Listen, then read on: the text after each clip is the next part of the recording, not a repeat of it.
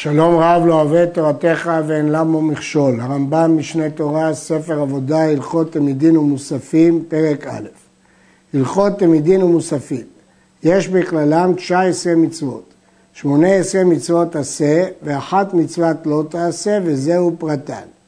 א', להקריב שני כבשים בכל יום עולות. זה קורבן התמיד, אחד בבוקר, אחד בערב. זאת מצוות עשה אחת, הן לא שתי מצוות, זו מצוות עשה אחת להקריב פעמיים ביום. ב' להדליק אש על המזבח בכל יום. ג' שלא לכבותה. ד' להרים את הדשן בכל יום, זו מצוות תרומת הדשן. ה' להקטיר קטורת בכל יום. אנחנו נראה בהמשך שיש דיון על מצוות הקטרת הקטורת. ו' להדליק נרות בכל יום. ז' שיקריב כהן גדול מנחה בכל יום, והיא הנקראת חביתין. ח' להוסיף שני כבשים עולות בשבת זה המוסף. ט' לעשות לחם הפנים. י' מוסף ראשי חודשים, קורבנות שנוספים על התמיד הם נקראים מוסף. י"א מוסף הפסח, נוסף לקורבן התמיד מביאים עוד קורבנות בפסח. י"ב להקריב עומר התנופה. י"ג לספור כל איש ואיש שבעה שבועות מיום הקרבת העומר, כיוון שהמצוות ספירת העומר אצל הרמב"ם היא קשורה לקורבן העומר ולקורבן שת... בתחילתו ולקורבן שתי הלחם בסופו, אז הרמב"ם הכניס את מצוות ספירת העומר בתוך הלכות מדין ומוספים. י"ד מוסף עצרת, מוסף של חג השבועות. ט"ו להביא שתי הלחם עם הקורבנות הבאות בגלל הלחם ביום עצרת. נשים לב שהרמב"ם מפצל לשניים, יש מצווה של מוסף עצרת, אלה קורבנות רגילים של מוסף בעצרת, ויש קורבנות שמצורפים עם שתי הלחם, כמו שני הכבשים ועוד. מוסף ראש השנה, מוסף יום צום, הכוונה יום הכיפורים, מוסף חג, הכוונה חג הסוכות, מוסף שמיני עצרת, שהגמרא אומרת שהוא רגל בפני עצמו והקורבנות שלו הם שונים ונמנים בפני עצמם. וביאור מצוות אלו בפרקים אלו. אם כן ראינו לפי המצוות הללו שהרמב"ם כלל בהלכות מדין ומוספים את הקורבנות הקבועים, הקבועים בכל יום והנוספים בחגים. פרק ראשון, מצוות עשה להקריב שני כבשים עולות בכל יום, והם הנקראים תמידים, אחד בבוקר ואחד בין הארבעים, שנאמר, שניים ליום עולה תמיד. אז מה זה תמיד? תמיד הכוונה רצוף באופן קבוע, לא תמיד שזה כל הזמן אה, מוקרב, הרי זה קרב רק בבוקר ורק בין הארבעים, תמיד במובן הזה שכל יום בתמידות. ומתי זמן שחיטתן? של הבוקר, שוחטים אותו קודם שתעלה החמה, משיאיר פני כל המזרח. ופעם אחת דחקה שעה את הציבור בבית שני, והקריבו תמיד של שחר בארבע שעות. בהלכה הזאת יש שינוי משאר הדברים, כי לא מצאנו מצווה של יום שמצוותה לפני הנצח המה, ואילו את תמיד של שחר מקריבים לכתחילה לפני הנץ החמה.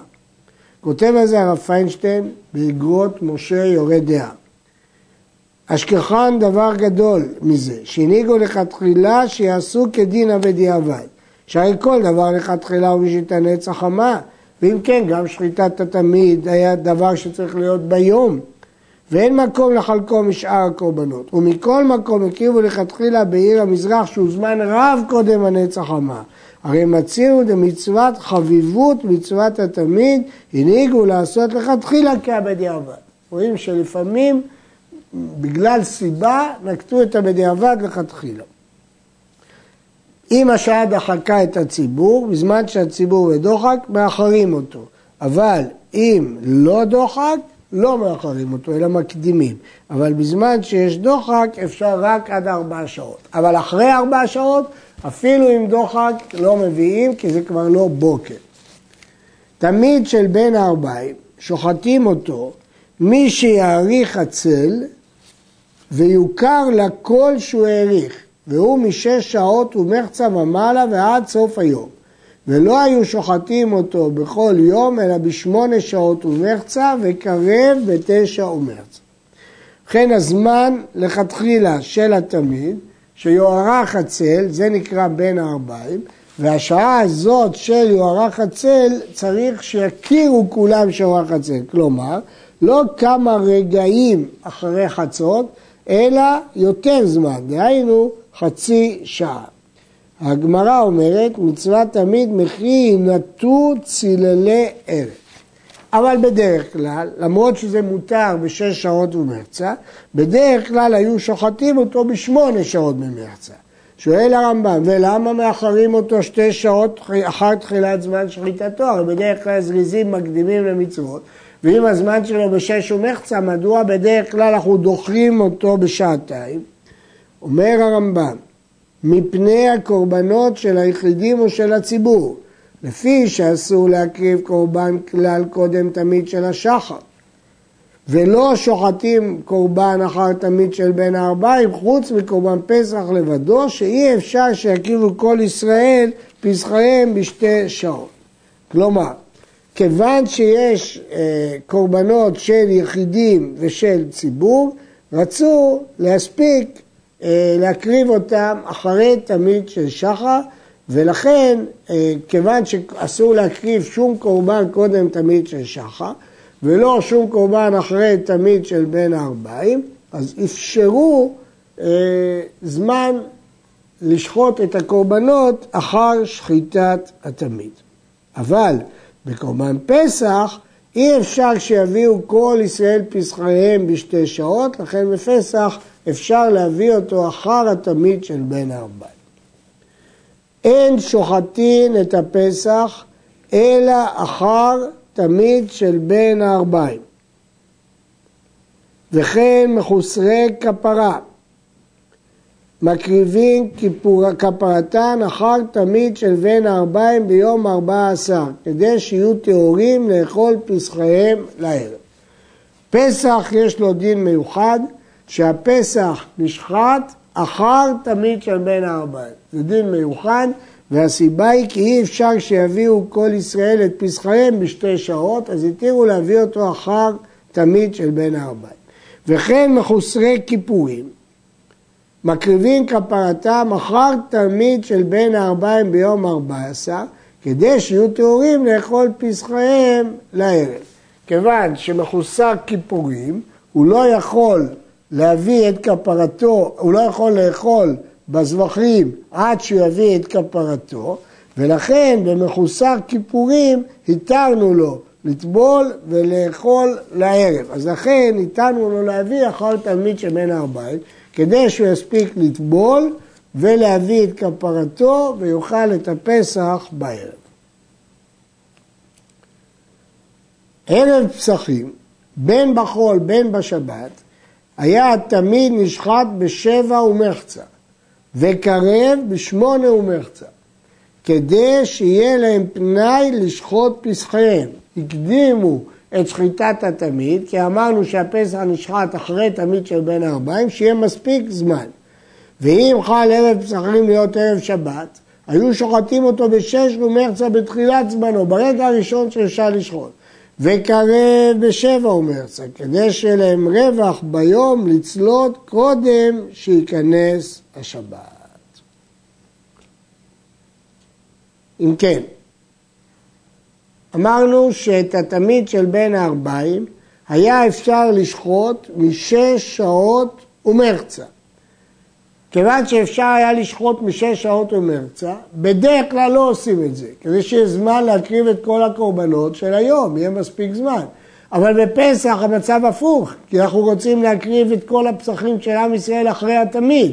אז כאן הסיבה היא להקדים, המטרה היא להקדים את התמיד כמה שאפשר, עד שש שעות ומרצה, כדי שיהיה להם רווח ביום להקריב את הפסחים ולצלות אותו.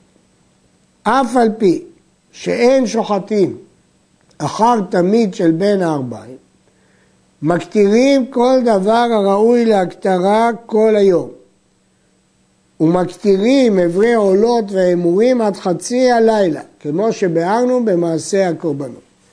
מה שאמרנו שלא מקריבים קורבן אחר תמיד של בין הארבעים, הכוונה שלא שוחטים אותו.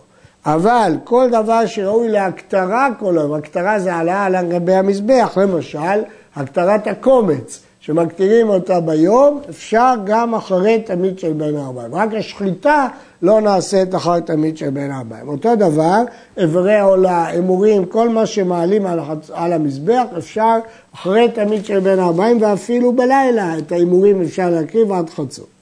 ואיברים והימורים שלא נתעכלו, בין מן התמיד, בין משאר הקורבנות, מהפכים בהם כל הלילה עד הבוקר, שנאמר כל הלילה עד הבוקר. איברים של התמיד דוחים את הטומאה ואינם דוחים את השבת, אלא בערב שבת בלבד מקטירים אברי תמיד של ערב שבת, שהתמיד תחילתו דוחה שבת וסופו אינו דוחה.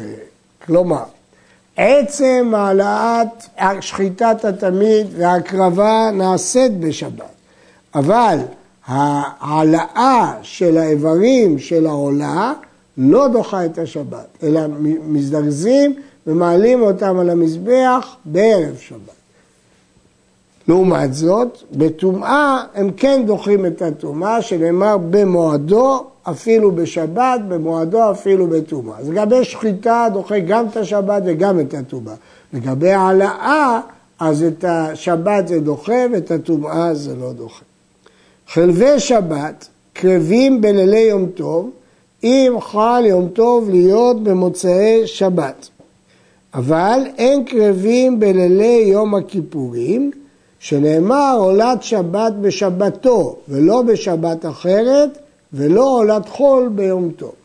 ובכן יש דין, כמובן מדובר פה כשהיו מקדשים על פי הראייה, אז היה אפשר לחול, שכיפור יחול במוצאי שבת, אי אפשר להקריב את חלבי השבת ביום הכיפורים, כי זה שבת אחרת כביכול, ולכן אי אפשר להקריב ביום הכיפורים.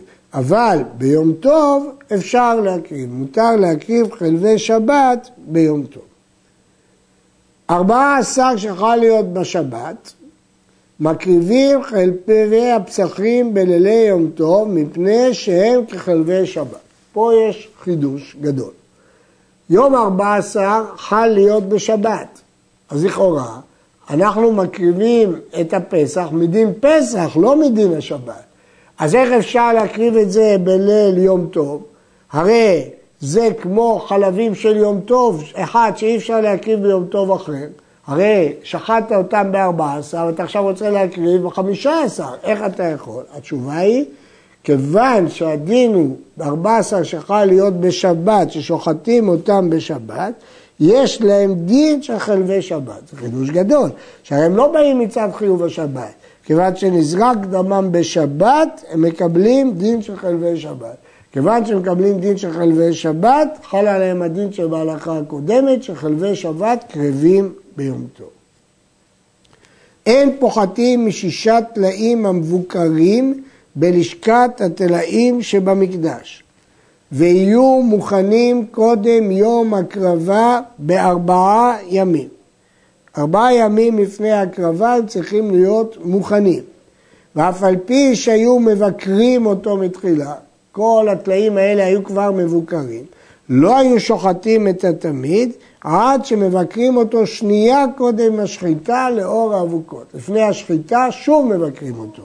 ומשקין אותו מים בכוס של זהב, למה כוס של זהב, עושר, כדי שיהיה נוח להפשט. בהמה שמשקים אותה, נוח להפשיט אותה. הלכה י' כמעשה תמיד של השחר, כן מעשה תמיד של בין הארבעים. והכל כמעשה העולה שכתבנו במעשה הקורבנות. הדין של תמיד של שחר, תמיד של בין הארבעים, הם קורבן עולה, ולפי הלכות הקרבת קורבן עולה. ולא היו כופתים את הטלה, שלא יחקו את המינים, שכך היה מנהגם, אלא אוחזים ידיו ורגליו בידיהם, וכך הייתה עקדתו, ראשו לדרום ופניו למערב. הרייבד אה, שואל למה הרמב"ם כתב כמו הטעם הזה, הוא כתב, אני מצאתי שמא יצטער בכפייתו ויפרכס עד שיטיל מום באחד מאיבריו. שזה הטעם היותר הגון, למה לא כופתים את התמיד, שהוא לא יתפרע ויטיל בעצמו מום. בגמרא יש שני טעמים, טעם אחד משום ביזיון קודשים, טעם אחד משום חוקי המינים. והרב"ד אומר שהוא לא יודע מה חוקי המינים שייך פה ולמה הרמב"ם לא בחר את הטעם הראשון. מסביר הכסף משנה שמהלך בחוקי המינים שכך דרכם כשמקריבים זבח לעבודה זרה, כופתים אותו ארבע רגליים ביחד. והרמב"ם החמיר, כיוון שזה ענייני מינים, הוא רצה להחמיר. למה ראשו לדרום ופניו למערב? כדי שלא ירביץ גללים כנגד המקדש. תמיד של שחר היה נשחט על קרן צפונית מערבית של בית המטבחיים על טבעת שנייה, ושל בין הארבעים על קרן צפונית מזרחית ממנה על טבעת שנייה, כדי שיהיה כנגד השמש. דברי קבלה הן, שיהיו נשחטים כנגד השמש. יש אה, קבלה שהשחיטה תהיה כנגד השמש, ולכן את התמיד של שחר לפי המהלך של השמש, שוחטים אותה קרן צפונית מערבית כי שם השמש, ועל הטבעת השנייה של בין הארבעים על קרן צפונית מזרחית, כי שם השמש על הטבעת השנייה. טעו או שגגו, אפילו הזידו ולא הקריבו תמיד של שחר, יקריבו תמיד של בין הארבעים. כלומר, שני תמידים לא מעכבים זה את זה, ולכן אם לא הקריבו תמיד של שחר, בין בטעות, בין בשוגג, בין במזיד, יקריבו של בין הארבעים. לא נאמר ששני התמידים הם יחידה אחת, למרות שזאת מצווה אחת, אבל הם לא מעכבים זה את זה. הרמב"ם בספר המצוות כבר הסביר שהדין של מעכבים זה את זה והדין אם זה מצווה אחת או שתי המצוות לא קשורות אחת לשנייה. נכון, לא קשורים אחד לשני. נכון שיש דין, דין שהתמידים לא מעכבים זה את זה, אבל זה לא עושה אותם שתי מצוות. במה דברים אמורים שמביאים תמיד של בין הארבעים?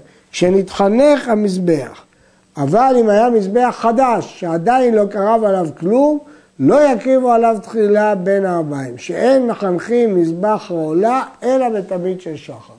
זאת משנה שהפעם הראשונה שמקריבים על מזבח העולה זה חייב להיות תמיד תמיד של שחר. עד כאן.